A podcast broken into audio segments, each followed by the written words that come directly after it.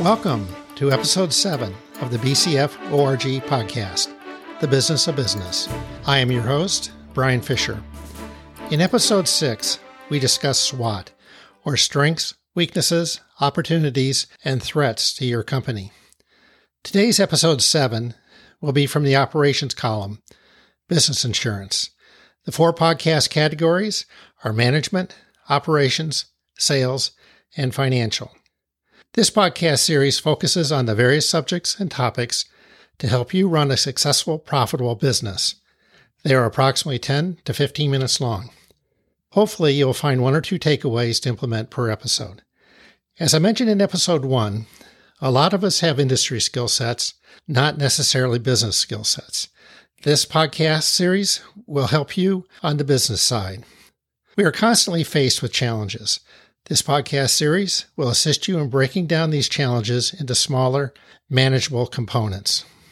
Now, let's move on to today's topic business insurance. It's very important that you have your company and yourself properly covered. There's a lot to this topic. Here's my disclaimer I'm not an insurance expert, but I do know enough about insurance to know that this is not my area of expertise, that we need it, and that I need to work with an expert. Contact your insurance agent to obtain proper coverage. You might need to work with more than one agent to make sure you are properly covered. You should review your insurance coverage and needs with your agent on a regular basis. Things change. There are business owner policies and umbrella policies, which we'll cover later. Here's a heads up on the name insured. It's generally not discussed because we focus on coverage, but be sure to look at the name insured clause. If officers of the company own lease buildings individually, those individuals should be named. Any prior or current partnerships or joint ventures should be reviewed and perhaps included. Any former names or DBAs should be discussed and possibly included in the name insured clause. You cannot be too careful. You are looking to protect yourself and your company. There is pretty much insurance for everything. You need to decide what is the appropriate coverage for you. The following list of different types of insurance coverage is intended to make you aware of available coverage. You should review your needs with your agent or agents. This is not a comprehensive list. It does not include every available coverage. They are, in no particular order, general liability, liability for going on a customer's site, cyber liability, a somewhat new category but becoming increasingly important, employment practices liability, property, workers' compensation, medical group or individual family coverage, life insurance, professional liability for errors and omissions, intellectual property or IP insurance, employee benefits liability, directors and officers liability, fiduciary liability, like retirement and employee benefit plans. I was a fiduciary for our company 401k plan, disability insurance, crime insurance, in case of employee dishonesty, computer fraud, funds transfer fraud, fraudulent impersonation, flood, earthquake, commercial auto, if you have vehicles, umbrella coverage, which we'll discuss in a little bit, buildings, equipment, inventory, furniture, fixtures, and of course, your own personal insurance, like homeowners, automobile, umbrella, recreational vehicles, boats, airplanes, motorcycles, flood, and so forth. Even though this is not business insurance, you want to make sure that you and your family are properly covered. This list seems never ending, and it can make your head swim. That's why you need to work with a professional. Let's briefly review workers' compensation insurance. Workers' compensation insurance, or workers' comp, is insurance that covers medical expenses and a portion of lost wages for employees who become injured or ill on the job. Coverage also includes employee rehabilitation and death benefits. This was one of our larger insurance expenses, and we reviewed it annually.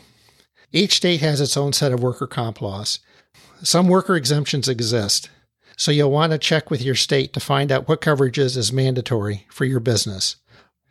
Workers' comp helps ensure that employers provide coverage for the cost of work related injuries or occupational diseases. An employee can only receive benefits if their injury or illness relates to their job duties or employment. Workers' comp insurance could cover injuries caused by lifting heavy equipment, slipping on a wet or oily surface, or other work related injuries. If an employee isn't acting within the scope of their employment and becomes injured, such as playing sports with friends on a day off, workers' comp insurance won't cover them. If you choose to forego workers' comp coverage, you're putting your business at a high financial risk. Not only can you face a lawsuit for workplace injuries, but you'll likely be fined by your state. Workers' comp insurance protects not only your employees, but your business too.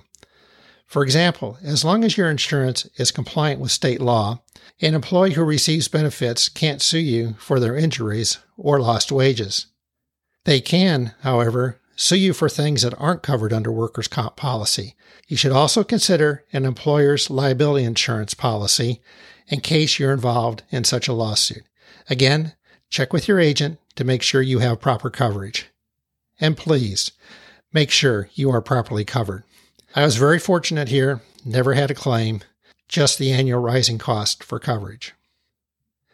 Moving on to business owner policies, or BOP, insurance companies selling business insurance offer policies that combine protection from all major property and liability risks in one package. They also sell these coverages separately.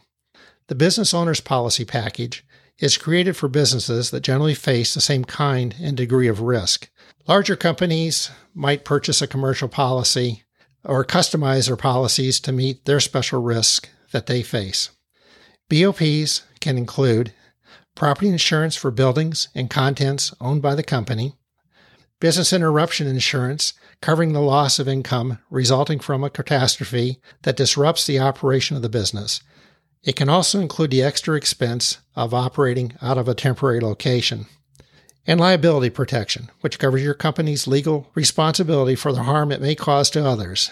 This harm may be a result of things you and your employees did or did not do in your business operations that may cause bodily injury or property damage due to defective products, faulty installation, and errors in services provided.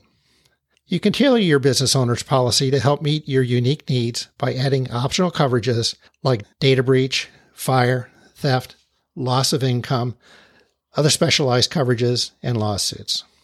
Again, these package BOP policies are built to cover businesses that generally face the same type of risk. You should do this from the beginning to protect yourself against losses and damages. Now for an umbrella policy. An umbrella policy pays for damages above and beyond the amounts covered by your existing policies. An umbrella policy helps cover costs such as bodily injury and related medical expenses, product liability, customer property damage, libel, slander, copyright infringements, defending against a lawsuit, and other areas to be discussed when you're getting your policy. Keep in mind that umbrella insurance can only be applied to a claim if you already have the appropriate underlying policy and the limits of that policy have been reached. For example, if you have general liability with an umbrella policy, but you don't have commercial auto insurance, then your umbrella policy only covers those items covered by general liability. Scared yet? You should be okay as long as you are properly covered. As you can see, there's a lot to insurance. As I mentioned earlier, I'm not an insurance expert. That's why you need to speak with an insurance professional for your specific needs. I was fortunate to work with some quality, top notch agents. Where you're listening to this podcast, click on follow to automatically be notified of future episodes. And feel free to share this podcast with people who you think may benefit. A strong rating of these podcasts would also be appreciated. If you'd like to reach out to me with any questions, ideas, or potentially be a guest, please go to bcforg.com. There's a red Contact Us button in the middle of the homepage. A LinkedIn symbol is on the upper right. Click on that if you would like to see my profile. All the podcasts are available by clicking the website podcast page in the reference bar. These podcasts will be released the first and third Tuesday each month. In episode 8, we'll move back over to the sales column. In business, Running a successful, profitable business is the ultimate scorecard. You are never done and can always be better. It tends to be more fun than work, frustrating at times, but can be very rewarding. From BCF ORG Corp, I am Brian Fisher, wishing you the best. Thanks.